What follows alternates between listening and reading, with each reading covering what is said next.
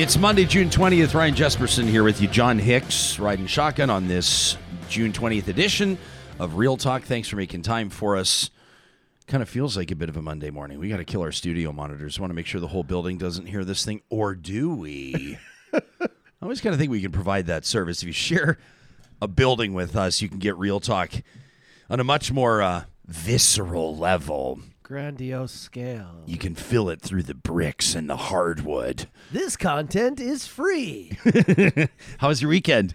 You were uh, you were uh, spinning tunes. You're the official D J, of course. We just we you unveiled this a short time ago for the Edmonton Elks of the Canadian Football League. Yeah, it was good, and I told you like they had a closer game this weekend, but close. Season opener, season home opener against the Riders. Great crowd, great vibes, but close doesn't get you any points. So an improvement, yeah, uh, which is what, you know, we wanted to see from the team, but not a win yet. So still looking for that first home game win in, like, I don't know what it is, like sixteen games or something now. Yeah. It's, did it's did, did you feel like there were people in the stands that were kind of thinking, okay, so the, um, you know, it's been like eight losses at home, and the, you know, there's sort of like new quarterback. People want to know, oh, new yeah. coach, new front office, everybody. But most people are thinking, to to be quite honest, new D J. Yeah.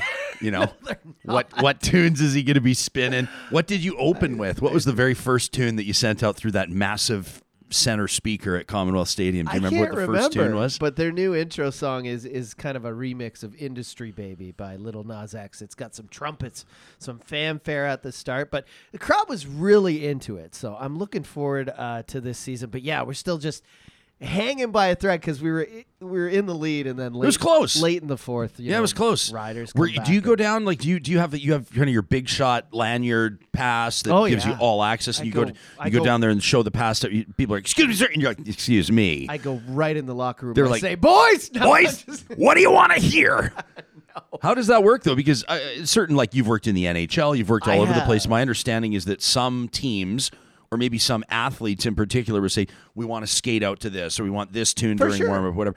Is it the same in football? It is. I got, I got, you know, obviously warm-up tunes sent to me, but I'm still, I'm still getting the lay of the land at uh, Commonwealth, right? Like it's yeah. a whole new with the, with the uh, Rogers Place. I've been there so long, I know where everything is. So right now, I get to Commonwealth, I go right to where I'm supposed to be, and I kind of just hang out there. So you got to wait till you settle in before you yeah. start acting like you own the place. I got to learn where all the back doors are. yeah, you got to get it all figured out. Spots, you know. Yeah, good stuff. Well, it was a, a, a beautiful weekend. We saw photos. We love when people tag us in your photos and uh, saying hello. A lot of you celebrating Father's Day. I know for some of you, Father's Day is a tough day, and you let us know as much on that front too. We love it. That's Real Talk. Happy uh, Father's keeping it real. Day. You know Sorry. what I mean? I didn't say Happy Father's Day. You're a double father now, so Happy Father's Day. Thanks. Belated. Yeah, I, what I was doing here was I was sort of creating conversation along different lines and then watching the clock and thinking, I'm going to see how many minutes it takes John to wish me a Happy Father's Day. And every minute past eight thirty a.m. Mountain Time, I was like, oh, boy, he's getting himself into an eight thirty-six. Here we go. Six minutes it took you to wish me a happy father. No, I was sincerely interested because I knew a bunch of buddies were at the football game, and, and I asked them how the atmosphere was. And they said, well, you know, it's building. And I was like, how was the music? And they were like, the music was pretty good. It's getting better. It was you know? pretty darn good. Uh, well, I was telling Walks from the Hedgepod. Andrew Walker, yeah. Yeah. It's different because I'm used to hockey. So you play like the pump up on the offense, right? And then sure. the defense, you're trying to like kind of play the fun or lower key stuff. It's exact opposite in football. Defense is where you want to pump the crowd up, you know, keep prevent. prevent the scoring, right? So it's a little weird, but I'll get, I'll get it. See, I don't even think of this stuff. Yeah. So I love it. You you take us to another level. Charles Adler coming up in, in just a little bit, and uh, we're going to talk to him. I, it, I don't. I was going to say he's been picking fights all weekend. That's not accurate. People are picking fights with him. On but Twitter. He's, yeah, on Twitter. Yeah, I, I don't know. That. I hope not in real life, but uh, well, we'll ask him. You never know. But it's kind of, it's funny, but not funny. And I'd rather just say this to him, so I'll save it. But he's getting people from all sides of the political spectrum saying, what's your deal, Adler? Calling him to the carpet. Nobody, and, and in my mind, that's a sweet spot to be when you're a political commentator. They're trying to pin him down, and they can't. You don't want to go toe-to-toe with ads. Do you? With the Titan to Talk? In the ring. And then we've got the uh, paleontologist out of the University of Edinburgh today that was the scientific advisor for the new Jurassic World film. Steve Brusatte is going to join us. I can't Super wait for excited this. about that. This is going to be great. We've got a Stanley Cup final edition of Positive Reflections submitted by Peter this morning. I had a different story I was going to tell you. Peter's is way better. I love it. It's heartwarming. It's kind of sad. And at the same time, it'll fill your heart and it'll make you smile. It might make you laugh. That's great. Presented by Kubi Energy. We're going to take a look at our most recent question of the week, the results, find out how you're all feeling, not just about attending movie theaters, about going to indoor venues right now, but also what you're most excited to see this summer. Have you seen a summer film yet? have, have, when's the last time you went to a movie in a theater? Oh, sorry. I'm laughing at the uh, the chat here. Uh, oh. But uh, I have not been well, to Well, you going to tell us what it was? Well, Jillian says someone should play pump-up music like at the games when I walk into my math class. Are you ready to learn? She should. She can do that. Set it up herself. Have the Bluetooth speaker in the classroom. Yeah. Maybe have maybe like deploy some uh, smoke with some fog yeah. at the door before the teacher walks yeah, in. I come. Uh, Batman, the Batman. I went and saw the Batman. That How was, was it? Last one. It was longer than expected. I didn't know it was three hours. And uh. my wife was like, "You didn't tell me this was three hours." I'm like, "I didn't know," but yeah. uh, very good, very good for like you think you know, Robert Pattinson like. He, yeah, he, Twilight. He got into the role, though. Yeah. He really got it. Even the voice. Well, it's fa- what a fascinating franchise. That How many different Batman have there been? There's been tons, right? Affleck. If I start to list them off, I'll forget Kilmer, about it. But Michael Keaton. Keaton. Uh, yeah, well. Kilmer. Perfect. So this show is presented by our friends at Bitcoin Well, and they wanted us to let you know that they've got a new online product that you can now facilitate the purchase of Bitcoin using e-transfer. We never tell you to buy or not buy Bitcoin. I don't tell you to sell it if you have it. I tell you if you have questions about it to ask their team. Benny's the guy I go to. But if you're looking for the fastest, safest way to buy Bitcoin online, you can check out the details at bitcoin well dot com. You can sign up for an account there, and then you can buy with e-transfer. Takes like two minutes to set it up the first time, and then every purchase after that can be done directly from your banking app. It's the ultimate one-touch Bitcoin buying experience. You can sign up to buy with e-transfer at bitcoin well dot com today, and you can learn more about the company by linking to their website under the sponsors tab on ours. That's ryan jespersen dot com. Real Talk starts right now. Here's Ryan Jespersen.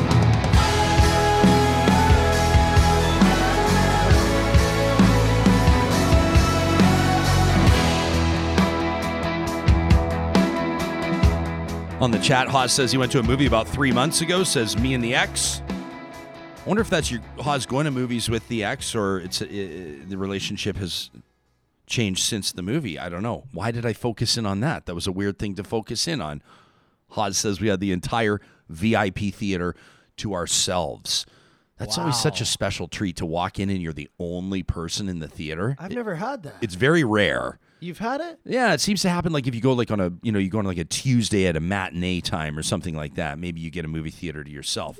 Lucky. I'm curious to know, we're we're sort of talking movies and teeing this up before we get into our question of the week data, which is interesting. It might feel like a bit of a reverse order, but we've got uh, the R T D N A Lifetime Achievement Award winner ready to check in.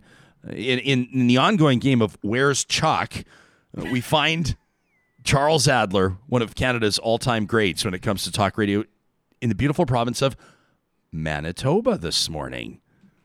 He's back center, back in the center of Canada. How you doing, buddy? How was your weekend?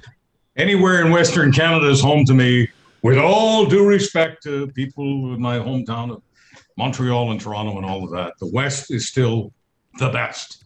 Well, this is this tees up nicely, and we didn't plan it, and I don't think you're meaning to give me the in here, but it seems to me that people are trying to figure you out over the weekend. I've been I've been keeping an eye on your Twitter. I don't know what is going on, but it's like if people were saying like, you know, he's from Montreal, he's one of us, and then others might say he left Montreal, he should stay the hell out of Montreal, and then someone might say, well, he's in Vancouver, ah, he left Vancouver, he used to be in Vancouver. People are saying the same thing about you politically right now. I don't know why. I think it's because you had a few kind words about Michelle Rempel Garner, the Conservative M P out of Calgary that's considering taking a run at Alberta's Premier's office, right? I mean, that's what started it, isn't it?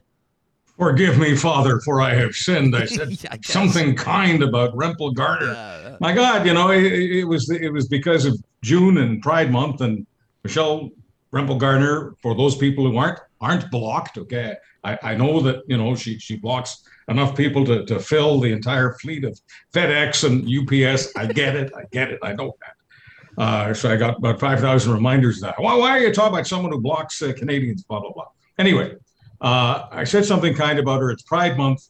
And so Michelle Rempel Garner downloaded her, posi- her positions, uh, which have actually uh, helped to create good policy, in my opinion, for the L G B T community. Uh, one of the particular causes uh, that I support is uh, getting L G B T people who are in trouble in places like Iran, where they're not just persecuted, where they are murdered, okay? And I'm for allowing them into our country. I think they make for great uh, Canadians. That's one of the causes that Michelle Rempel Garner supports. So just because I support her on a particular thing and said something kind doesn't mean that I support all of the different things that as she has done. I know she's done this this this Buffalo Declaration.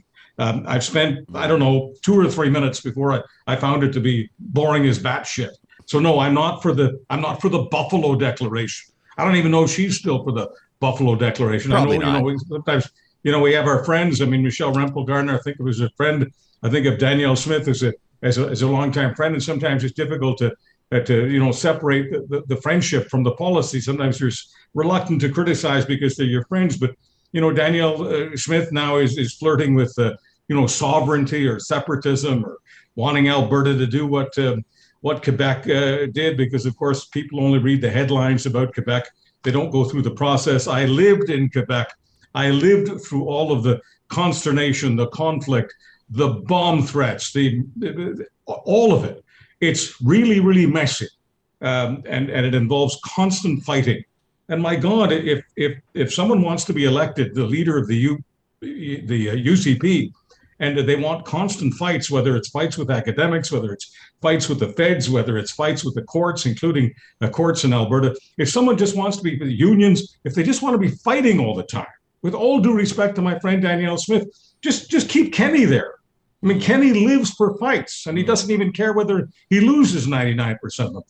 I, I want, you know, um, something that I guess is boring to some people, you know, tra- what I call traditional mainstream progressive conservatism. I'm a capitalist. I mean, I, I want businesses to prosper, especially small businesses, like Ryan Jespersen's business, for instance. Thanks, pal. That's why I want to buy a Ryan Jespersen Real Talk cap. I just stopped wearing this thing that I bought at Mountain Co-op one hundred years ago. Okay. And I'm in a fight with Ryan Jespersen right now because I want to pay.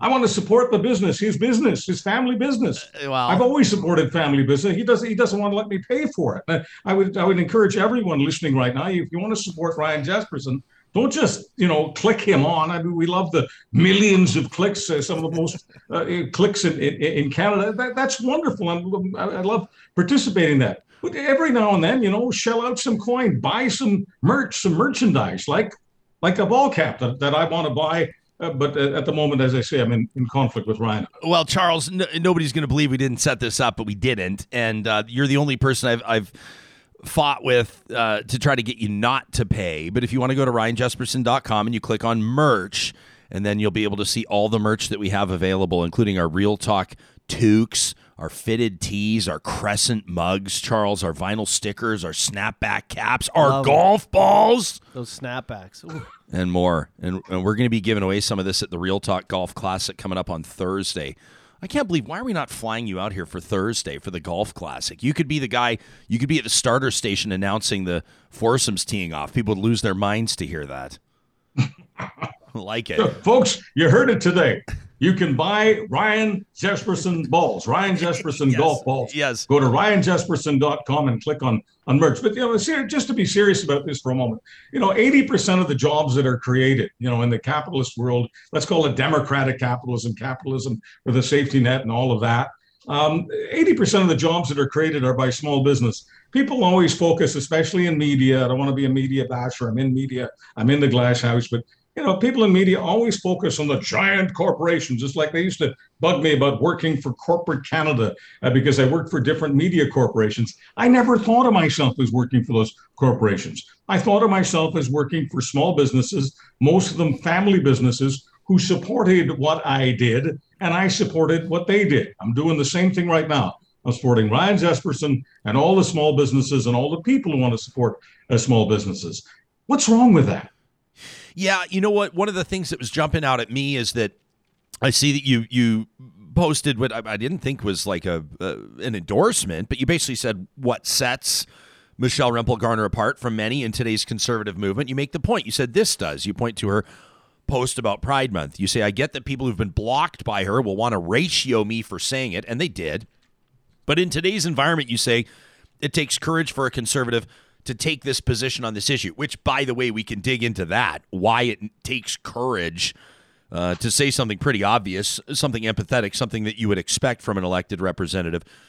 And so a bunch of people, and, and I'll use like small L liberal, I think, uh, people that wouldn't identify as conservatives or probably wouldn't hold conservative membership, a lot of them were piling on you saying, hey, hang on a second, Adler.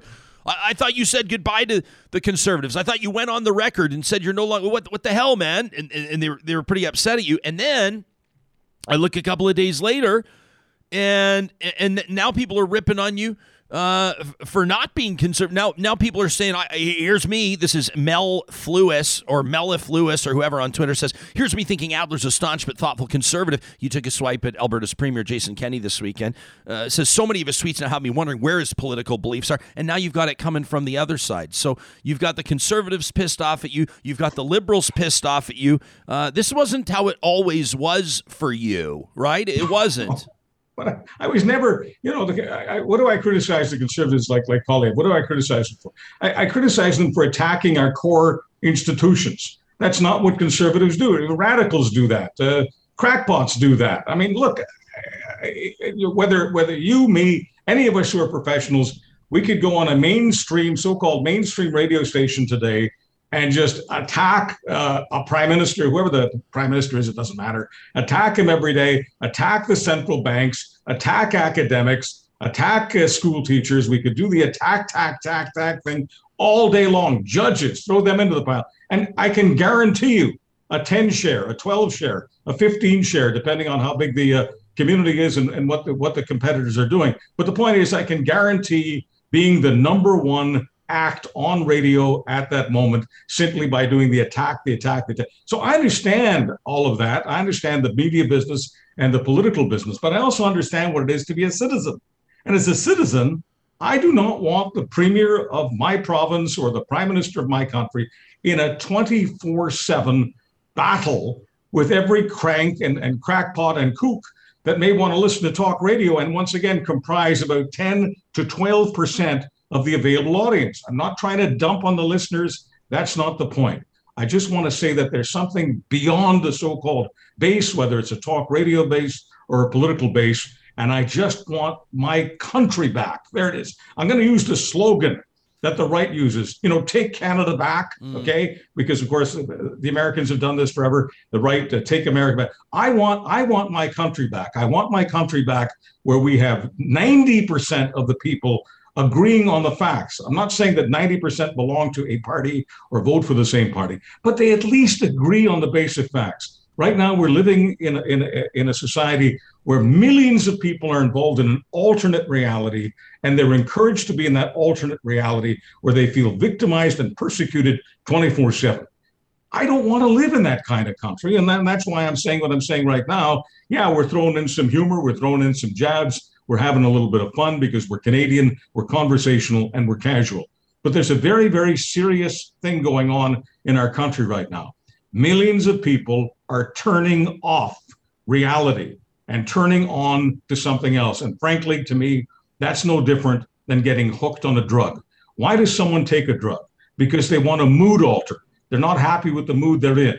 So we've got drug dealers right now, mm. thought dealers, dealers of, of addiction involved in the political process. I know that some people think that that language is a little too strong, but let me tell you something. If you start avoiding reality, and I saw this a lot growing up in Montreal with separatism, you know, what Danielle uh, Smith calls, you know, sovereignty and uh, uh, demanding that we only follow the laws that we think are appropriate and not following other laws. By the way, um, there, there's an old Western term for that. It's called outlaw, okay? I don't want outlaw governments. I want governments uh, to be lawful.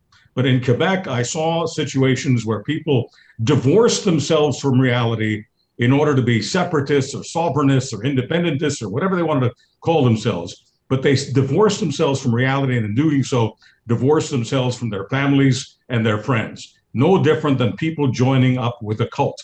I don't support cults. I support mainstream Canadian thought. I told this to you before. I thought we, uh, I brought, to, so far we've spoken to a couple leadership candidates, uh, Rajan Sani and uh, Leila here. And, uh, w- you know, we hope to speak with most, if not all, of the candidates for the leadership of the United Conservative Party. You know, I mean, the winner uh, becomes premier. It's a big deal. It's a big opportunity, and obviously leads this party into the next election. And uh, and I told you I, there was this uh, account, Occupy Calgary, that sent me a response when I announced, I think it was when Leila was coming on. It doesn't matter which one it was.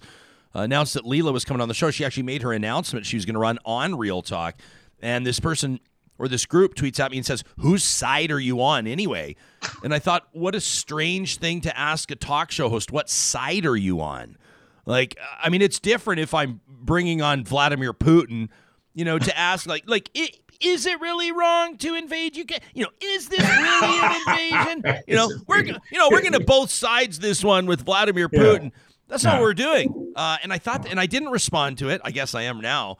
But I thought, whose side am I on? I I, I didn't know how to answer it without being a prick, to be honest with you. But but it's a bigger picture. Like, to me, that's indicative of a bigger picture problem right now, that you can't just have conversations with people. I'll sit down and have a conversation with someone with whom I vociferously disagree, uh, as long as the content of our, our conversation is, is not offensive or harms somebody. Um, I think it's important now more than ever before to be able to hash things out, to be able to consider other perspectives. And damn it, Charles, I'm not going to let it happen on our watch. I know this audience isn't going to let it happen. We've got to insist. We've got to stick and dig in our heels on this one. We've got to make it a point to connect with people that we disagree with, to try to better understand where other people are coming from. I, I don't know when this started falling out of favor with people, this approach. It, it seems to me we used to do this all the time. I don't think that this is a new or novel concept. I'm on Canada's side. Uh, Canada is still a moderate country where even if we disagree with each other on politics and culture and religion and all those wonderful boxes that we check off, we still have a fundamental respect for each other and a fundamental love of Canada. I love Canada, and I don't want Canada to be turned into one of those shithole countries, one of which I was born in. Mm. That is not to disparage the people in the country, but the government of the country. I was born, born in Hungary, right next door to Ukraine, right next door to um, all of those basket case countries uh, that ended up behind the Iron Curtain, okay? And I'm a refugee from there. I'm a refugee from tyranny. I know the difference between tyranny and freedom. I have lived all my life with people who have P T S D because they lived in countries that were tyranny. So yes, I object strongly and strenuously to any Canadian, whether they're calling themselves a leadership candidate or whether they're just calling themselves a regular Canadian or whether they're calling themselves the member of a convoy. Anybody who declares that this country is a dictatorship because they don't happen to like Justin Trudeau is doing something injurious to the country. Yesterday was Father's Day, and I was asking myself the question, how many fathers who are into the convoy, into calling the country a dictatorship, how many of them are selling this crap, okay? How many are injecting this mental drug into their children? When you're an eight-year-old, nine-year-old, ten-year-old, you believe that daddy is the most honest person in the world, telling the truth. You've got no filters at all. You grow up with that bigotry, then that's what it is, bigotry, and then you pass it on to your children. Multinational, multi-generational bigotry is something that we deal with in this country on a whole host of issues. But unfortunately and tragically, and I don't want to be, you know, Debbie Downer here, but unfortunately on Father's Day, I was forced to think about my dad and how much I loved him and how much I did think of him as the most honest person in the world and how disappointed he would be in seeing his fellow, some of his fellow Canadian dads injecting bigotry into their kids, the kind that was injected into the dads of his country, and that bigotry resulted in his dad being exterminated. Sorry, once again, I don't want to be a, a, a downer here, Ryan, but I, I think that this country has got to have a serious conversation about how we talk to our own children. Tracy says, my seventeen-year-old daughter told me that today's politics is all about avoiding people who are capable of critical thinking. Uh, she thinks that folks don't want to read or think. They just want to blindly follow what's popular. Glenna says that you're right on this, Chuck. She says, I'd never uh, vote conservative right now as the kooks, cranks, and Trump-lite base are members there. It's okay to have an opinion, but not to think we all agree with malcontents. Interesting. Luke says that you disappointed him, Chuck. He says that you rudely called people narrow-minded on Twitter for pointing out that Michelle Rempel Garner is part of a party that's problematic for L G B T Q two S plus people. Luke says it was condescending. Let, let's talk about that for a second. How do you... I'm because you're a talk guy, right? You're, you're the, the way that you use your words. I mean, people think uh, some of the stuff you come up with, I'm just like, geez, it's just another level. I mean, it's a real talent. Uh, at the same time, sometimes you pull the pin and throw a grenade like you do. And I do, too. And sometimes you wind up in hot water for it. Sometimes it lands and makes the impression you're hoping to make. So what do you say to someone like Luke that says, yeah, it kind of felt kind of condescending? Well, look, I, you know, when, when I had my my thing with Kenny, you know, let's just call it the thing, tired of the thing, I had the thing with Kenny. All kinds of people who call themselves progressives, you know, were, were thanking me and coming over to my side. And some of those progressives, some, uh, the extreme woke progressives, can't tolerate, just like the right can't tolerate um, someone complimenting someone in the center or left. Uh, I'm talking about the far right. Well, you get the, the, the far left wokey guys who can't tolerate the idea that I've said something kind about Michelle Rempel, who is their sworn enemy. And so I said to some of these wokers that that was a narrow-minded attitude. Now, okay, fine. So some people think of that as condescending. If I have to be careful with every single word I use, and yes, I do admit my imagery is vivid, okay? Uh, I don't appreciate people who are boring and bland. You know, there's there's only two rules in radio. Tell the damn truth, okay? Tell the goddamn truth, and don't be boring. So those are the two commandments that I have, you know, stapled to my head at all times. So I'm sorry, Luke. Uh, I chose not to be boring. I chose not to be nuanced. I chose to say to a narrow-minded perspective that it was narrow-minded. Are you going to movies? Are you a big movie guy? Have you been going to movies this summer? I uh, watch. I, I I watch movies on T V. I, I support. At pay-per-view, I support streaming. I don't spend enough time in theaters. No. Have you, Johnny and I were talking about the, that magic moment that you get every once in a while. Some people probably never – it's like hitting a hole-in-one on a golf course. Some people will never feel it, uh, and some people have hit like six. They're the worst. And uh, you walk into a theater, and you find out you're the only one in there. You got the whole theater to yourself. Has it ever happened to you? Of course. Of course it's happened to me. I spent uh, years in theaters, uh, you know, double features, uh, triple oh, yeah. features. Oh, one of yeah. my, uh, one of the, one of the big perks of uh, living in, in Florida, there was this uh, movie theater in Largo, just, uh, you know, the, the Gulf, the Gulf side of uh, Florida.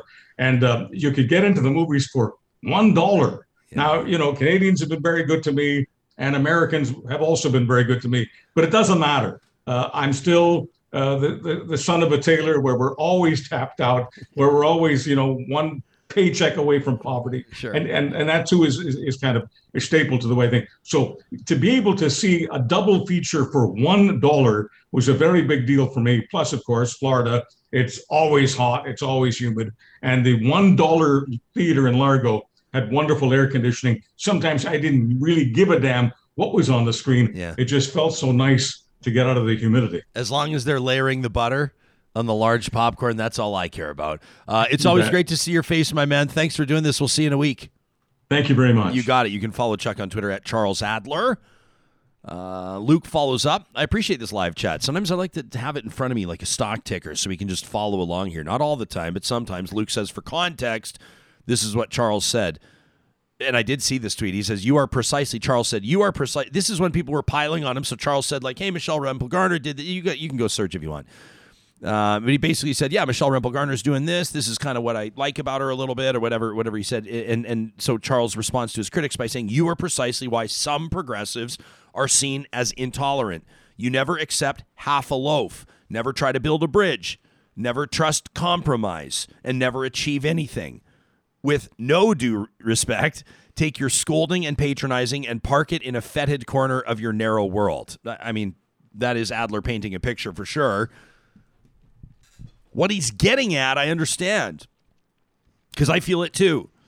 And uh, and I'm sure that you do in your own world, in your own context. The idea that these days it, it seems like, I don't know. Well, I mean, it's all summed up with what I said. I have a conversation with a respectable, reasonable, quite frankly, affable politician like Leila here, and people are asking me, whose side are you on?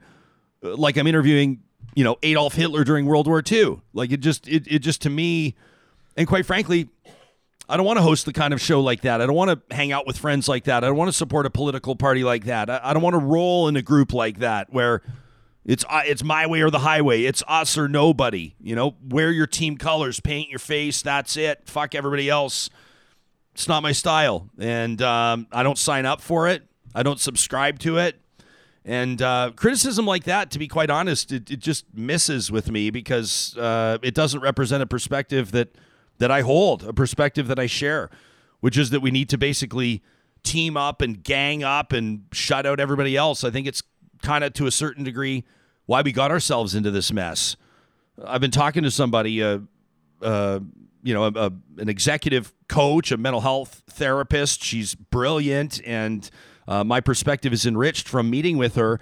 And she talked to me, John, we had a conversation a couple of weeks ago about the, the trend to, or the tendency that people have to dehumanize mm-hmm. others. If you disagree with someone's perspective or someone's approach to something, uh, you dehumanize them. It's you kind know, of, you, you, you want to sort of degrade them or talk down to them or put them in a position where oh, yeah. they seem so foolish, so incapable of rational thought or logic that it elevates your perspective or makes you feel better about your beliefs. And, and it's a dangerous way to operate. It's running rampant on social media too, it because is. people are so separated that they feel like, like you said, like they can't, they can't envision someone else's point of view. They can't put themselves in their shoes. And I've tried to remind myself of this all the time now. Is just, okay, why does this person have this opinion? Maybe something happened to them in their life. Maybe yeah. s- someone they were close to, uh, you know, had something sure. wrong with them, or maybe they passed away, or you, you never know what people are going through. But you're right. Like people are just treating each other like, yeah, like they're nothing. I want to call it out. And, and if you see it on the show, call us out on it. Like, you know, we want to have these These conversations, we, we didn't call it real talk by accident. Yeah. We want to have these conversations. I love this from Tracy. This isn't. This is like the best kind of feedback to get. She goes, "Why on earth did I not know about Charles Adler until recently?" Tracy says, "I feel like I've been under a rock." Thank you.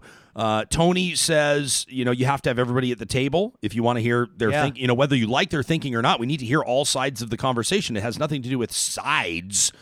It's having the conversation, which is great." I love her other comment, too, before that, where she said, I could use boring right now in politics. The oh. political climate is hurting my brain. It's so true. Like, everything has to be so hot button now. It's like, yeah. you can't have just a, a normal, quiet conversation with two sides going, I'll talk now and you talk. It's got to be like a riot. Let I me build understand. on that comment and say, I don't mean this in an... I'm about to say, I don't mean this in an unflattering way, and then I'm about to say something very unflattering, but... What I mean is, like, you know, so so that audience member chimes in and says, I could use a little boring in politics right now. Yeah. And I understand what they're saying.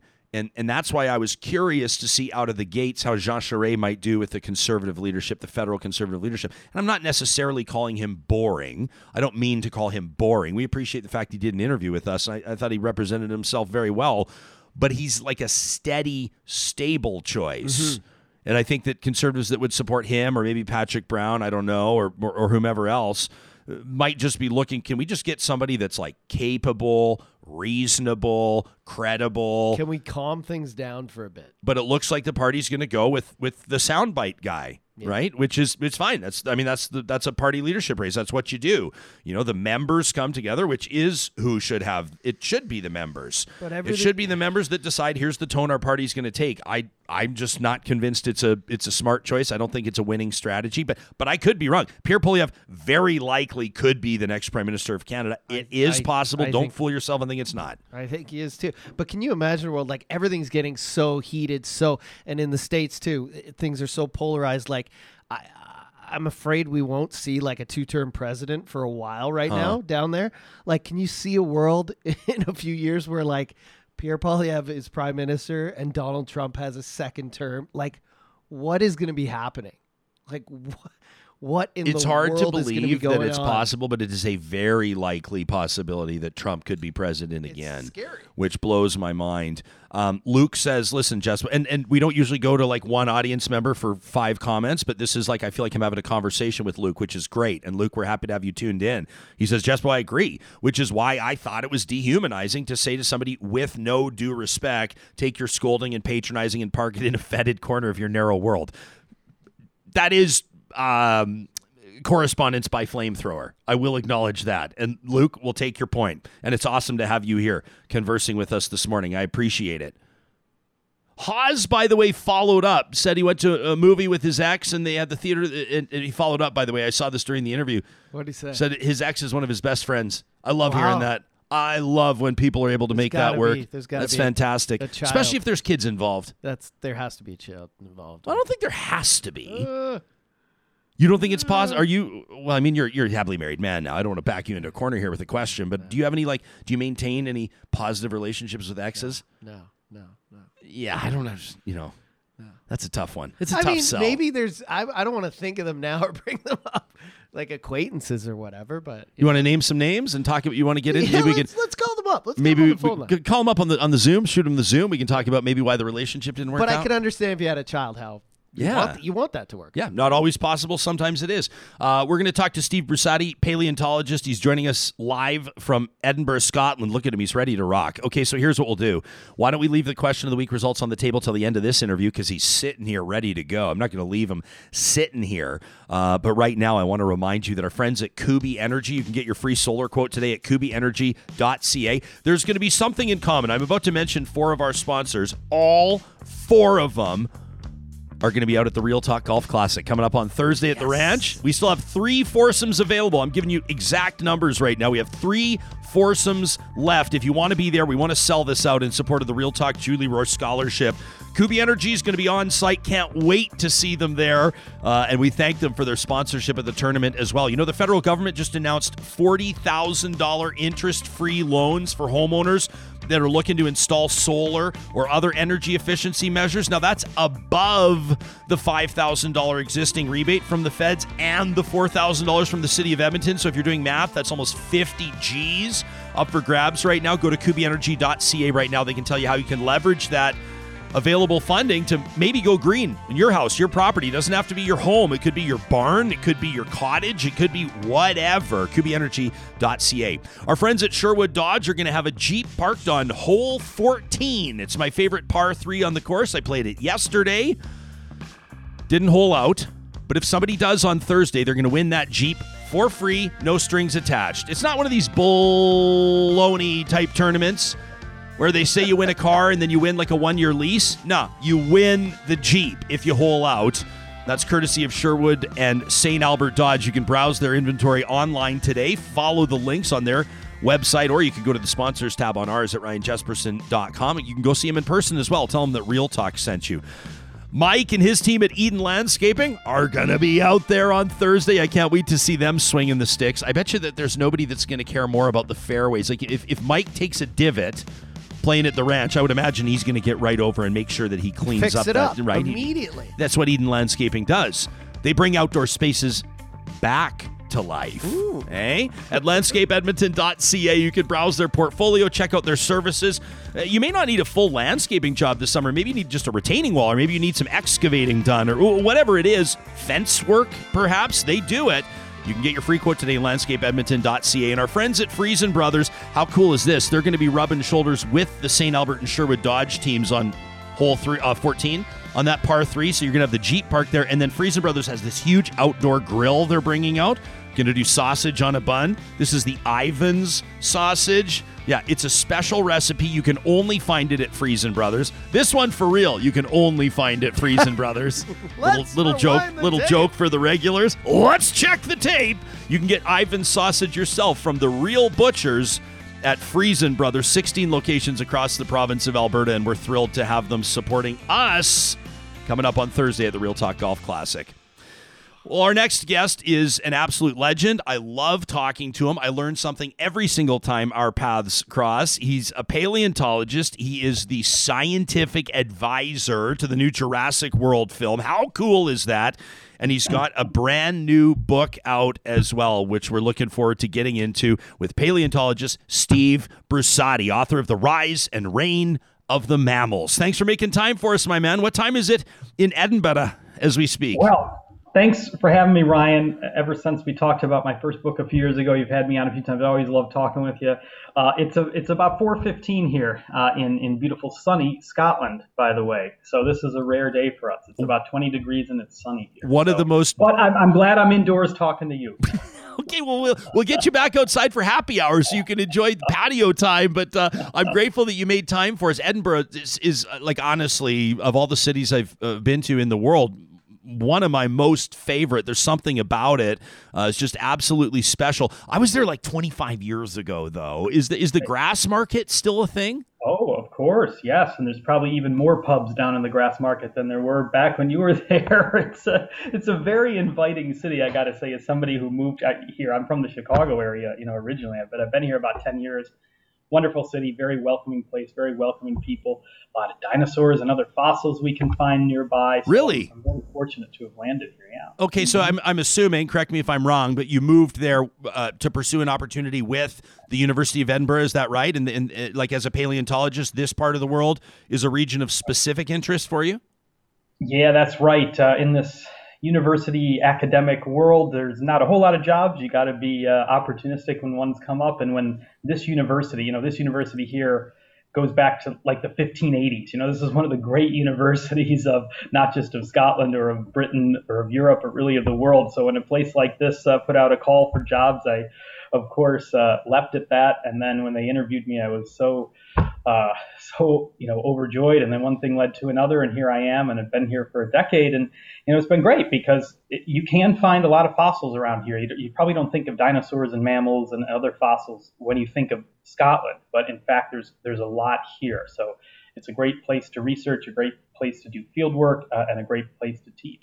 I am going to ask you just a dumb question, but maybe, and, and I bet you that my almost seven-year-old could answer it, but it's been a while since I read my books on dinosaurs. But are, are there, when it comes to, you know, we were talking, for example, about elephants this weekend, me and my little guy, and um, and, and there was actually a horrible story, it gets dark for a second, of a woman who was trampled and killed by an elephant in her village. Wow. The elephant actually came back to the memorial. Have you seen this story? It's weird. The elephant no, came came that. back, burst elephant. out of the jungle. Wow. During the memorial and tried to interfere. Like, it was just wild. Anyway, so we're we're talking about this story, and he says, well, how did the elephant get out of the zoo? And I say, well, it's not in the zoo, it's in the wild. And then he was learning, he's wrapping his mind around, okay, elephants in that part of the world are in the wild, or baboons in this part, or we have grizzly bears, or they have anacondas, or whatever, right? So when it comes to dinosaurs, was it was it were there, like, you know, where we are, we see a lot of around Drumheller, obviously, as if I need to tell you, there's there's there's a lot of remains, a lot of discoveries, and a lot of digs. Certain types of dinosaurs, were were they location specific, just like like the mammals are, just like the reptiles are? Were there certain dinosaurs in certain parts of the world? Yes, there were. And so dinosaurs as a group lived everywhere. They lived all over the earth on every continent. Uh, but there were different types of dinosaurs in different places, uh, and especially at the end of the age of dinosaurs, the Cretaceous period, the time when that asteroid came down and ed- ended the reign of dinosaurs. At that point, the continents were more or less in the positions they are now. So North America was separate from Europe, and, you know, so on. So there were very distinctive dinosaurs in different places, and Canada had one of the most charismatic dinosaur communities of all. There were tyrannosaurs, there were horned dinosaurs, there were duck-billed dinosaurs, the dinosaurs that uh, looked like tanks with armor all over their bodies. All of those things were living in Canada uh, in the Cretaceous, as were many mammals. And that's the side of the story we don't always get, because we often obsess about dinosaurs, including me. You know, I mostly studied dinosaurs in my career, but over the last few years, I've increasingly turned my attention to the mammals that lived with the dinosaurs and then took over from the dinosaurs, the mammals that managed to make it through that asteroid impact that killed off T-Rex and all the other dinosaurs, and then had a new world to to take over afterwards. Eventually, that's what led to us. So those mammals are, are fascinating to me. That's really the whole point of The Rise and Reign of the Mammals, the new book. And there's some amazing mammal fossils of these, these small little mammals living with the dinosaurs that come from Canada. Okay, so what are we talking about here? And and I guess the most obvious question is what made the mammals uh, so special or, or so well equipped, able to uh, to withstand this this obviously, what do you call it, a traumatic experience? I mean, obviously the the, the the impact of this asteroid, it was like a one hit kind of a thing that literally wiped out millions of living beings on the planet, but not these mammals. I mean, can you take us into it?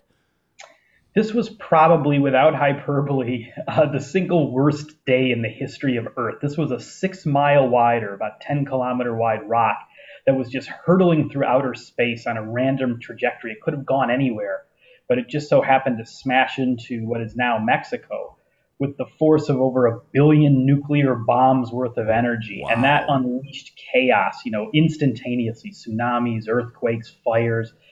And then all the dust and grime from the explosion went into the atmosphere, blocked out the sun. The earth went cold and dark for, for many years, maybe even a decade. It was a nuclear winter.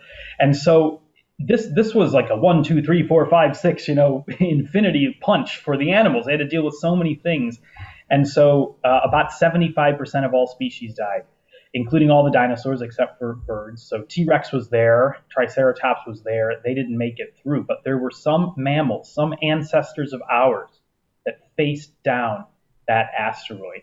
And the first mammals actually evolved at the same time as the first dinosaurs, about two hundred twenty-five million years ago. But the dinosaurs went big, the mammals stayed small because the dinosaurs kept them down. But because mammals were small for so long, they had to be adaptable. They had to be resilient.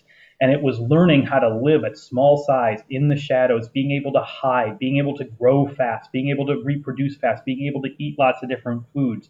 That was the winning hand of cards when that asteroid just so happened to fall out of the sky. Okay, so most people will hear this on the podcast, so we'll do our best to describe what we're seeing here. People watching on YouTube, it'll be obvious, but you've sent us some images from your new book. Uh, amazing, per usual, very interesting stuff. This one kind of looks like a sloth. Is that what yeah. this is? It is a sloth? Why is this mammal significant? This is my favorite fossil mammal, and it is, Ryan. You're totally correct. It's a sloth. You can kind of see it looks like a little bit like one of those cute, cuddly sloths from down in Costa Rica you might see on T V, on the nature shows.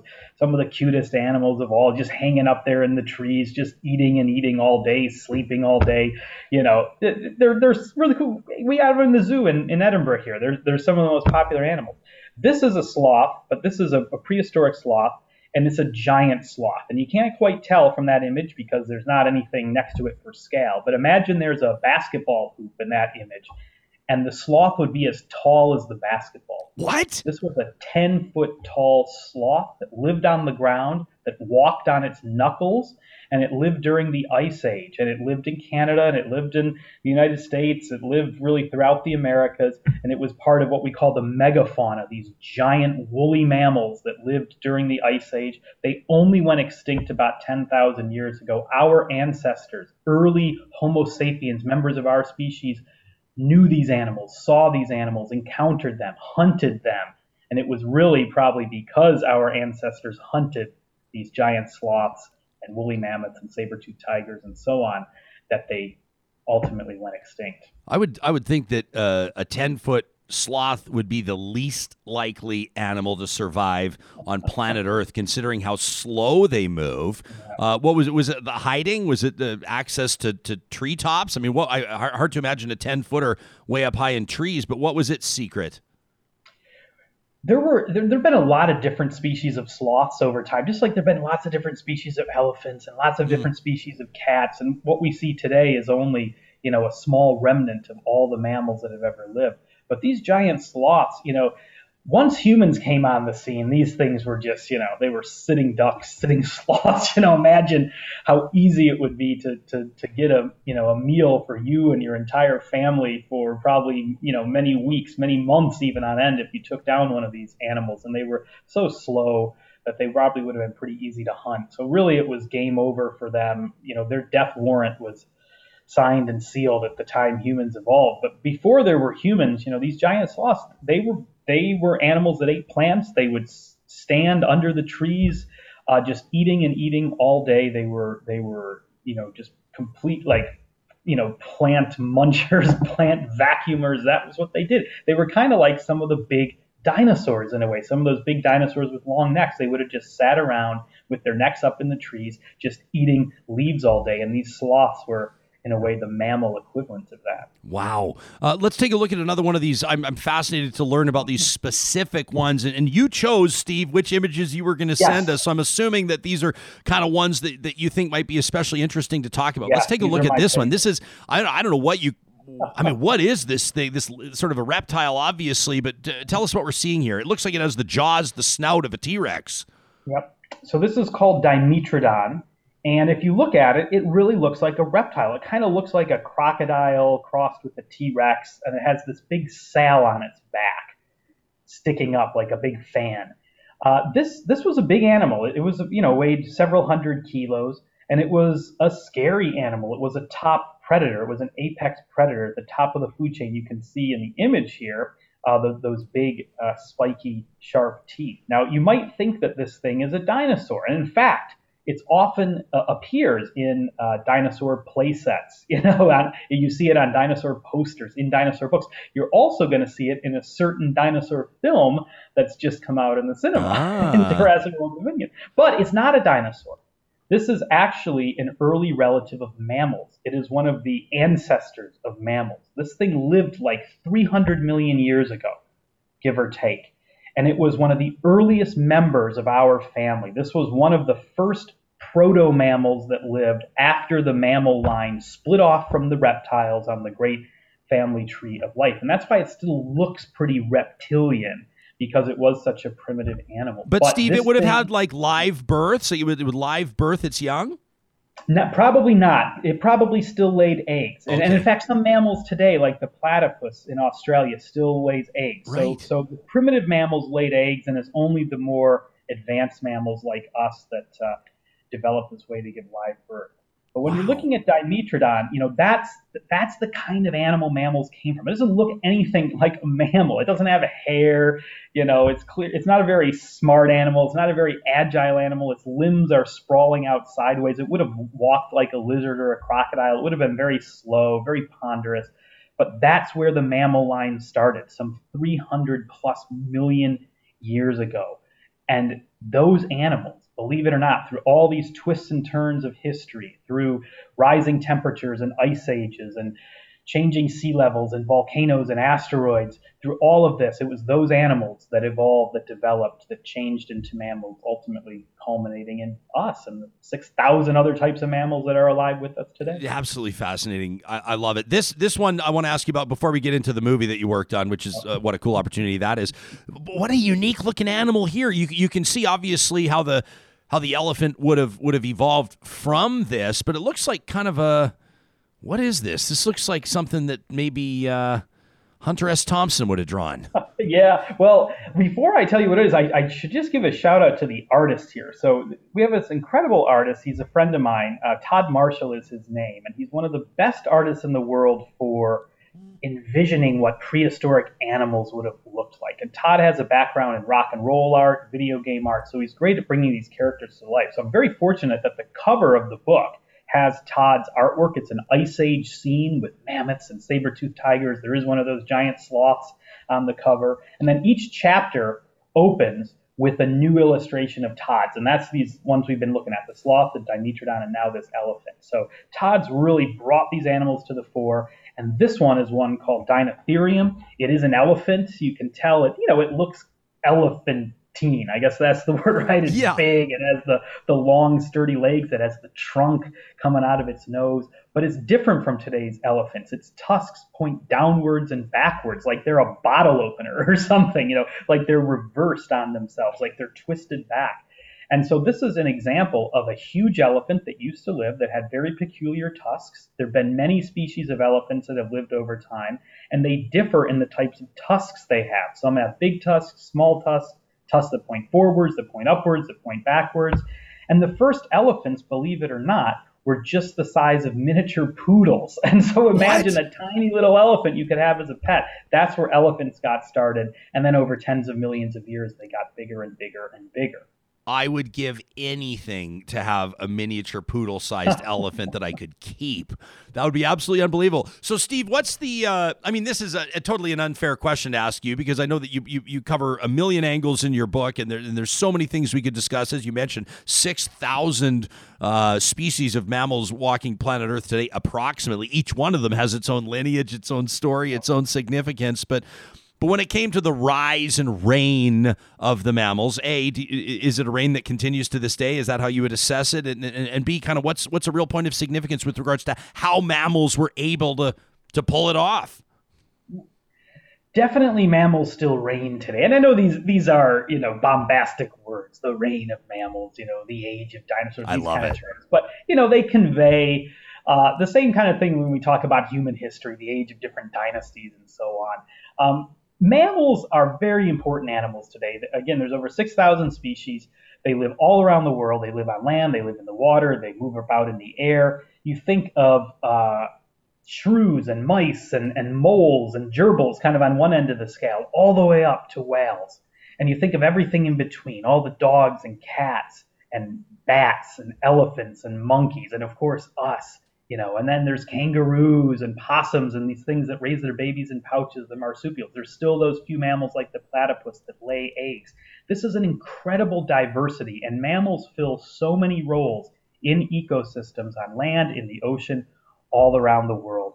And that is a sign of just how important mammals are today. We are a small part of that, uh, but it's not just about us. And I, the thing that blows me away when I think of mammals, it, it's it's kind of an obvious fact, but I think we don't appreciate it enough, and that is that the very biggest animals today are mammals. And in fact, uh, they are the biggest animals that have ever lived in the history of the Earth. These are things like blue whales.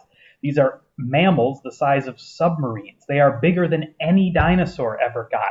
And I don't, I just don't think we appreciate that enough, that we live today with the biggest animals ever. And on screen here, if you're watching on YouTube, you can see that's a friend of mine, a paleontologist, Travis Park, who studies whales, and that's him in a museum next to the skull of a blue whale, and you can see that it would take like four Travises, you know, stacked on top of each other to equal the the length of that skull. This blue whale could swallow Travis or me or you, Ryan, or whoever, like a piece of popcorn. I mean, these are massive, massive animals, and imagine if they were extinct and all we had were some petrified bones. I think we would hold whales in the same esteem that we hold dinosaurs. So I think we need to appreciate them and make sure that we don't lose them to extinction. Yeah, I agree, and I share your passion for that.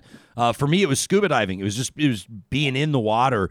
And uh, like you hear humpbacks calling to one another when you're diving, and uh, you just have chills rolling down your spine. And uh, anyway, I, I could go off on this for like twenty minutes, but I won't. Um, Wyatt, my little guy, taught me something which was amazing, which is that a blue whale's tongue is the size of an elephant, which to me was a bit of a perspective check wow, on how freaking something? big those things are. It's crazy. All this hyperbole. And, you know, they're babies. Uh, a blue whale, when it gives birth, its baby is like the size of a speedboat. Uh, yeah. And by the way, I mean, it's a placental mammal like us. It gives live birth to big babies. So it has a, it has a big placenta in its belly that links, you know, the mother to the baby, which means they have umbilical cords, which means that blue whales have belly buttons. Isn't that a crazy fact? So cool. So cool. Oh, I love it. Hey, listen, before we let you go, and by the way, people are asking, where can we find the book? Where can I buy the book? Anywhere you get good books, right? It's out. It's yeah, on shelves now, Steve. Any of your local bookshops, of course. Uh, Indigo has been a great partner for us in Canada. They're some of my favorite people. Uh, and then, of course, Amazon, you know, has copies. But it's it's pretty straightforward to find, The Rise and Reign of the Mammals. If you can't find it, hit me up on Twitter. I'm just at my name, you know, at Steve Brusatte. Uh, and uh, I can I can point you in the right direction. Good stuff. So you, how do you find your way uh, in, into this this Hollywood game? Because how cool is it to be a scientific advisor for the Jurassic World Dominion film? How did this come about? It's totally surreal. It's really one of the, the honors and the, the privileges of my career to have a chance to do this, to bring the science that we do uh, the research that we conduct, the fossils that we find, to bring that knowledge to the big screen, to a, a summer blockbuster movie that hundreds of millions of people are seeing around the world. And it came about just really randomly. And I feel so fortunate because uh, four years ago, the last Jurassic World film came out. It was around that time that I wrote my book and published my book, The Rise and Fall of the Dinosaurs, which is when we first connected back when I was visiting Canada to promote that book. And uh, and I very graciously, you interviewed me from my hotel room, I remember, in, in Toronto. yeah. And uh, and anyway, that book, you know, my editor was very savvy. If we had a dinosaur book, he wanted to release it a little bit before Jurassic World came out, of course. And so uh, a few months later, I got a, a, an email from a guy purporting to be Colin Trevorrow, a name I recognized immediately as the director of the Jurassic World franchise. And uh, it was a quick email. He just said, hey, I I read your book. Uh, I make scientifically inaccurate dinosaur films. He said that. It was really funny. and, uh, and and I'm going to be coming up to Edinburgh uh, in a little bit. I'd love to meet up and talk dinosaurs. And of course, I thought that was a fake. I thought one of my students was just like pulling my leg, you know, but we looked into it and it's like, whoa, this really is Colin. So we, we talked on the phone. He did come up to Edinburgh for the Fringe Festival, the big arts festival. He came up with his family. And, biggest in you know, the world. Like me, the biggest in the world. A lot of fun. Does shut down a lot of the city in August, so a lot of the locals get annoyed. Um, but uh, it's a great, a great festival. And, you know, Colin came up with his family. He's an American guy like me, but he's moved here to the U K, so we really hit it off right away. And he told me right away, look, you know, I'm starting to write the next film. I want to bring a bunch of new dinosaurs into the film. I want to finally put feathers on some of these dinosaurs, make them look the way that you know you scientists know they look like. Uh, and do you want to help me out with it? And I said, absolutely. And so that led to this consulting gig. And it's really fun to now see the film in theaters, to see these new dinosaurs and these feathered dinosaurs rampaging across the big screen.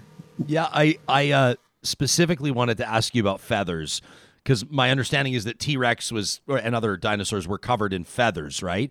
And uh, that's typically not how they're portrayed by humans and by artists.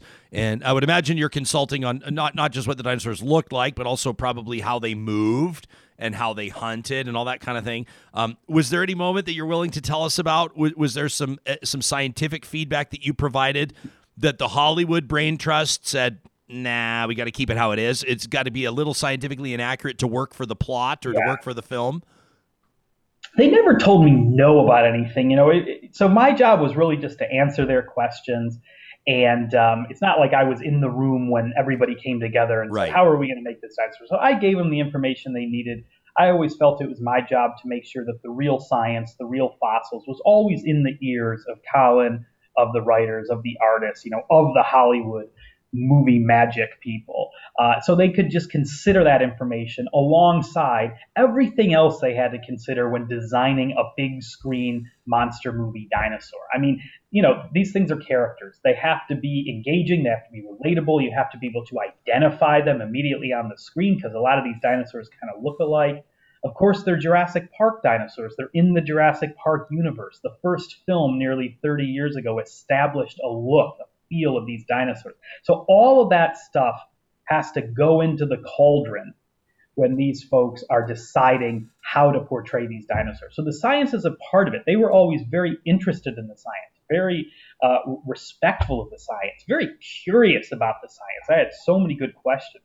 And they knew their dinosaurs, Colin and his team, and you know the artists, people like Kevin Jenkins, John Nolan, David Vickery, the, the guys behind it. Their names don't get said, you know, as much, uh, but uh, they all deserve tons of credit. They brought these dinosaurs to the screen. These guys were all really interested in the real science. So I had a receptive audience. I gave them as much information as I could, and uh, then they put it all together to make these dinosaurs. And more than anything, I was just very happy to see feathers on these dinosaurs. And yes, as you mentioned, we know a lot of dinosaurs had feathers. We even have dinosaurs from Canada. There's some dinosaurs from the Drumheller area that have been found, their skeletons preserved with feathers around their bones. Very cool stuff. You would have been like, what, like about ten-ish approximately when the first Jurassic Park came out? Nine. I was nine years old in nine. nineteen ninety-three. Yeah, I remember seeing the film in the cinema with my dad and with my brothers. It blew us away. The special effects were just, and this is what like younger people today don't realize when I talk to young kids, you know, just how awesome those special effects were and how different, how, how far beyond they were any other film that had come out by that time. So that was a an experience I'll always remember in the cinema. Yeah, so true. So cool. What an opportunity for you. Congratulations on the new book. Uh, it, it feels to me, yeah, you're you're you're getting right around patio sort of wind down time in Edinburgh. So we'll let you go outside and enjoy that fresh air. Steve, it's always such a pleasure to uh, a, a viewer right now by the name of Rose is saying she just loves how the passion is so evident with you in your choice of profession. We'll call it your calling, I guess, right? Yeah, I, yeah, it's definitely my calling. And I love doing it. I, and I love talking about science, and I love, you know, whether it's writing books, whether it's doing chats like this. I just love uh, bringing this science to anybody who's interested. So it's always a pleasure, Ryan. Thanks for all these opportunities to chat, and, uh, you know, good luck with everything. I, I love following you on Twitter, and, and you keep me updated with what's going on in Canada, by the way, just seeing your Twitter feed. So well, we appreciate thing. your interest, and it's always great to hear from you. Uh, I'm going to be the guy in the theater when I, when we go to see the new Jurassic World. I'll be leaning on, I know the guy that did that. I, I know that guy. I, he's my buddy. Thanks, Steve. Have a great week. Thanks, Ryan. Cheers. Yeah, you Take got care. It. That's Steve Brusatte, uh, originally out of Chicago, uh, chiming in from uh, University of Edinburgh in Scotland, where he's a, obviously a professor, a paleontologist, and author, The Rise and Reign of the Mammals. People pleaser on the uh, chat today. Like What's everyone that? loves when Steve stops. By. Oh man, well how like can you not be? It's like I don't feel care. Like like, we could talk to him for like three hours. Yeah. Right? So what we'll do is we'll we'll follow this formula with real talk. We'll we'll talk like politics and poison, and then we'll just talk about fascinating, cool, bucket filling kind of stuff in the back half of the show. So it was that? great to cool off the first Yo, part of the show with that. I know, I know. That's great. And then and then I, I see our good bud Donal here in the live chat goes Jurassic World Dominion. Meh. We'll see. I haven't seen it yet. I don't know. Jury's out right now. Um, I also see there's some excitement here from Peter from Wainwright, Alberta, uh, who's cheering on the Abs right now in the live chat. Peter actually submitted our uh, Positive Reflections, which is coming up in just a second. And Peter, we're really grateful for that. It's a mm. heartwarming story. It's an unusual story. Never heard a story like this before. Uh, really caught our attention. We we rewrote Positive Reflections this morning when we got Peter's email. Before we get to that, and before we get to our question of the week results, we'll take a quick look at how people are feeling about summer movies. I want to remind you that an opportunity to to save a bit of money for your family, an opportunity, as a matter of fact, something you got to pay for. You might as well pay less, right? Park power. That's the pretty simple message. It boils down to this. You can compare rates easily on electricity, natural gas, and internet today. Take a look at what you are paying versus what you could be paying with them. You bundle them together, you save even more, and then you use the promo code twenty twenty-two real talk when you sign up at park power dot c a. You save seventy dollars off your first bill. Feels good when your utilities support local. They donate ten percent of their electricity profits to charity. You get to pick which charity yours is going to. How cool is that? I don't see the other big players doing that when it comes to natural gas, electricity, internet. Uh-uh. Park Power does. That's why we're proud to partner with them. Our friends at Local Environmental, we're out in Sturgeon County. I was pretty excited on Friday to host Her Worship Alana Natchew's Mayor's Invitational, the Mayor's Golf Tournament out at Sturgeon Valley Golf Course. Beautiful. Local Environmental was out there with the shot ski. John, nice. You're familiar with the technology. Of course, yeah. That is the shot ski. Uh, four glasses obviously drilled into an old ski, and they served garbage juice. What? Yeah, the garbage juice is the shot they poured. This vivid green, actually, it perfectly matches the green in their logo. I said, what's in this? Mikkel, their C E O's out there. I say, what's in that? He goes, it's a proprietary secret because we can't tell you what's in there. I said, is there kale in there? He goes, no kale. There's a no kale guarantee. It's got kind of like a watermelon-y, kind of like a honeydew melon type taste to it. I thought you were going to say they were repurposing waste into like... No, no, no. No, it was it was it's all... It's been uh, filtered a million it's, it's times. It's F D A approved. And then I couldn't quite get a feel for it, like what it was. And so I asked, I needed a second shot ski to sort of, yeah, that's honeydew melon I'm tasting. Local Environmental was there to celebrate their acquisition of Callahoo Waste. The company's growing, and it's still family-owned, which is awesome. You still have that small business feel when you deal with them at local environmental dot c a. You can find them online. Our friends at Infinity Healthcare, they've built their whole business on trust, on premier care, and community-based services. It's the unique and personalized combination they offer. You can learn more at infinity dash eight dot c a. You know, they can work with you to use existing available funding through public health care provision to ensure that your family gets the home care provider you want, not the one that's assigned to you. Uh, maybe, maybe it's your nana, or maybe it's your papa. Heck, maybe it's your son or daughter that needs help. Maybe there's a language barrier. Maybe there's a cultural sensitivity. Maybe there's something else at play, and home care has been a disaster for you. Infinity wants to help you figure it out. You can find them online today. Again, on our website under the sponsors tab, just look for Infinity Healthcare. And what are we thinking with regards to promoting Dairy Queen today? John, I want to give you the option. It's dealer's choice. It's the chicken strip basket we're talking about today. I shared this information with you earlier. I'm not sure if I was allowed to. I don't think it matters to let you know that Dairy Queen, when you talk about North American poultry, Dairy Queen has first crack at the birds. They get first choice, which means that all those other quick service restaurants, all their chicken products, that's what Dairy Queen didn't want. The chicken strip basket, the best in the business, bar none. Ask anybody. And you can order it today at the Dairy Queens in Palisades, Nemeo, Newcastle, Westmount, and Baseline Road. And oh yeah, Dairy Queen's going to be at the Real Talk Golf Classic on Thursday at the ranch with their double dilly shooters. Well, they're actually just dilly bar shooters, but I'm going to ask them to double up. But if you have two me. of them, it's the double dilly. Yeah.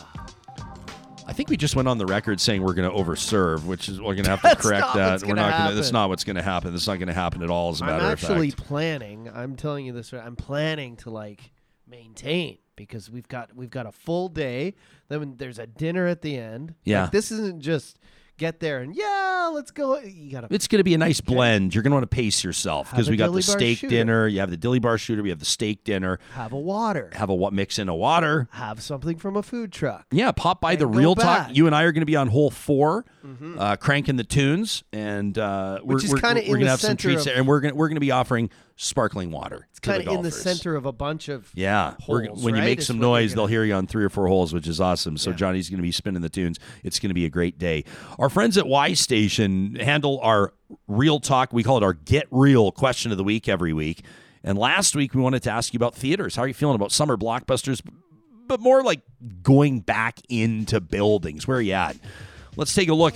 These are the results of that survey, and some jump out ones are kind of interesting. Two out of three of you that responded said that patios are your most anticipated activity this summer. Patios, no surprise there. I would have had the same answer, I think. Tis patio season. Just under half of you are still heading to the movies. Just under half, forty-seven percent of you said that you're, you're, this is in the context of COVID. It's in the context of, you know, relaxed restrictions and that kind of thing. How are you feeling? forty-seven percent of you back in theaters. The most anticipated movie of the summer. John, I'm not surprised at this. Are you? Not at all. I don't think so. It's Top Gun Maverick. I haven't seen it yet. I feel like I'm the only person that hasn't seen Top Gun yet. Wanted to see it yesterday. Didn't get out, though. Yeah. eighty-two percent of you, that's four out of five, said the word is spelled theater, T H E A T R E. The Canadian, the British spelling, not T H E A T E R. eighteen percent of Real Talkers going with the American spelling. Oh, uh, which is pretty interesting. I'm sorry. Yeah. Sorry, I didn't spell it correct. Was that you? No, it wasn't me. I'm always fighting autocorrect. I'm always fighting spell correct. People are going to say, well, why don't you just set it to Canadian or British spelling? I know what you're saying, but yeah. I think it's important to hold to it. Well, I I was born in the States, right? So I always think like... like you I, had to make the adjustment. I have to add the U all the time. There's a lot of like O U, R. Oh my gosh, it must take you so much longer to send text messages. No, it's fine, but I always think like I I just, you know, my brain's the opposite way. So we asked for other activities you're looking forward to participating in. One of you working from your summer office, which is your patio, they say you say there will be many afternoon beverages consumed at the summer office. You want to get into meetings in the morning with this person. Another one of you, I love this. Introducing the world to my three-year-old, reintroducing my six-year-old to experiences. Yes. Another one, you're doing a big camping trip. You say you're super excited to create new memories, to finally be all together. Yes. Another one of you said, I can't wait to ride my Harley down to the States. Yes. You going to Sturgis, I wonder? How cool would that be? I've always wanted to go to Sturgis. One of you says, can't wait for your wedding. You say you waited an extra year. We're excited for you. How cool is that? And another one of you, we ask, you know, we ask anything else, right? We just leave it blank. Ask you to fill in the blanks yourself. You say, as excited as you are about getting outside, you're moving slowly. You say, my three-year-old already has tummy aches when we do too much. I want him to experience stuff, but he needs time to adjust. Another one of you said, let's be patient and kind to everyone we encounter this summer. No matter where we go, no matter what we do, something as simple as smiling at a stranger can change their day. I love that somebody took the time to write that. Another one of you said, you know what, to be honest, I'm still iffy on being out in public. We don't really know what the COVID numbers are. I have a baby at home I need to protect. I'm so sick of COVID, but I'm going to feel awful if my little one gets sick. Don't blame you at all. There's no right or wrong answer here. You can send us your thoughts on what you've just heard to talk at ryan jespersen dot com. You know, speaking of positivity, speaking of filling buckets and random acts of kindness and paying it forward and all that cool stuff, every Monday, our friends at Kubi Energy present Positive Reflections. And as mentioned, today, we've called an audible. And we're doing this one last minute. And Peter from Wainwright sent this in. It just goes to show it's never too late to email the show. We can get stuff in, and we always want to be up to the minute. This is an amazing story. It's a sad story, but it's a beautiful story. This reported in the Denver Post. And Peter, thanks for sharing it. I want to introduce you to these two fellas. This is Kyle Stark on the left, sitting on Santa's lap. May he rest in peace. And that's his buddy Ryan Clark, wearing the Landeskog jersey, sitting on Santa's lap. He's on our right there. Well, Kyle passed away. These two are the best of friends. Used to go to Avs games together all the time. Kyle passed away suddenly, unexpectedly, this past December. And so his his buddy, Ryan, at the memorial service was gifted a, a portion of Kyle's ashes from his mom, who said, I think you're going to know what to do with this. Uh, you know, honor your pal, honor your best buddy, honor the guy that you used to watch those Avs games with in, in some special way. And, and so... Uh, Ryan knew exactly what he had to do, so he called it Operation Kyle, and he attended an Avs game on the eighth of January against the Maple Leafs. His, his pal had been gone for just about two weeks at this time, just under three weeks. And when the Zamboni was going around the ice... This made my jaw drop when you told me this. He runs up to the boards, he gets his hand over the board, over the glass, and he sprinkles the ashes onto the ice. Right before the Zamboni goes over, integrating them into the new surface, right? Incredible. It timed perfectly. Timed like perfectly. To... So this usher comes down and is like, what did you just do? He goes, he goes, what did you just throw on the ice? And he goes, my buddy? And the usher goes, apparently, according to him, the usher says, um, I would have done the same thing. I don't blame you, but the cops do want to talk to you. And he goes, well, as long as I'm not getting arrested, that's fine. He says, I, I just don't want to get arrested. So long story short, he gets kicked out of the game. He gets a letter from the Avs that he's no longer welcome to attend games this season. And this is a tough one because he's a diehard fan and they're going to win the Stanley Cup. Right? That's... But he says he wouldn't change a thing at Ball Arena. He says, I would never take it back. He says that he's been looking up to his buddy. He says he's been talking to Kyle when the Avs have needed help through the playoff run, when they've needed an overtime goal, for example. Game one of the Cup Final, the Lightning rally. Do you remember to tie it at three? Of course. And Ryan's phone buzzed, and it was Stacy. It was Kyle's mom. And she texted, and she said, Kyle needs to help us out. And, and he texted back, I was thinking the exact same thing. And eighty-three seconds into overtime, Andre Burakovsky scores for the Avs, and they win game one. And and Ryan texts Stacy, texts Kyle's mom, and says, he heard us. He absolutely heard us. And they say, kicking ash and taking names. Kyle's helping the Avs win their first cup. May he rest in peace. The story of a true friend, Ryan, who's watching games from home, but still says he'd do it all over again. You can send us your positive reflection to talk at ryan jespersen dot com. It's presented by Kubi Energy. kubi energy dot c a is where you can get your free quote for solar. Tomorrow is National Indigenous Peoples Day, and we're going to mark it by talking to movers and shakers, talking to Indigenous people in Canada making major contributions in their own orbit, to, to further a cause or to better themselves. That includes the C E O of Indigenous Tourism Alberta, Shea Bird, human rights advocate Chevy Rabbit's going to join us, plus Sage Morin's going to tell us about her new pro wrestling career. It's an unbelievable story. I can't wait for you to hear it, Real Talkers. That's coming up tomorrow.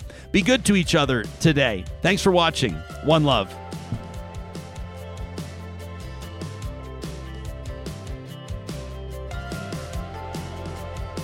Real Talk is hosted by Ryan Jespersen. Executive producer, Josh Dunford. Technical producer, John Hicks. General manager, Katie Cook-Shivers. Account coordinator, Lawrence Derlego. Human resources, Lena Shepard. Website design, Mike Johnston. Voiceover by me, Carrie Skelton.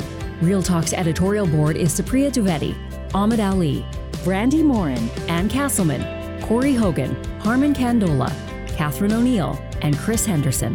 Member Emerita, Julie Rohr. Real Talk is recorded in Edmonton, Alberta on Treaty six territory, the traditional and ancestral territory of the Cree, Dene, Blackfoot, Saulteaux, and Nakota Sioux, home to Métis settlements and the Métis Nation of Alberta. Real Talk is the flagship property of Relay Communications Group Incorporated. All rights reserved. For more, check out ryan jespersen dot com.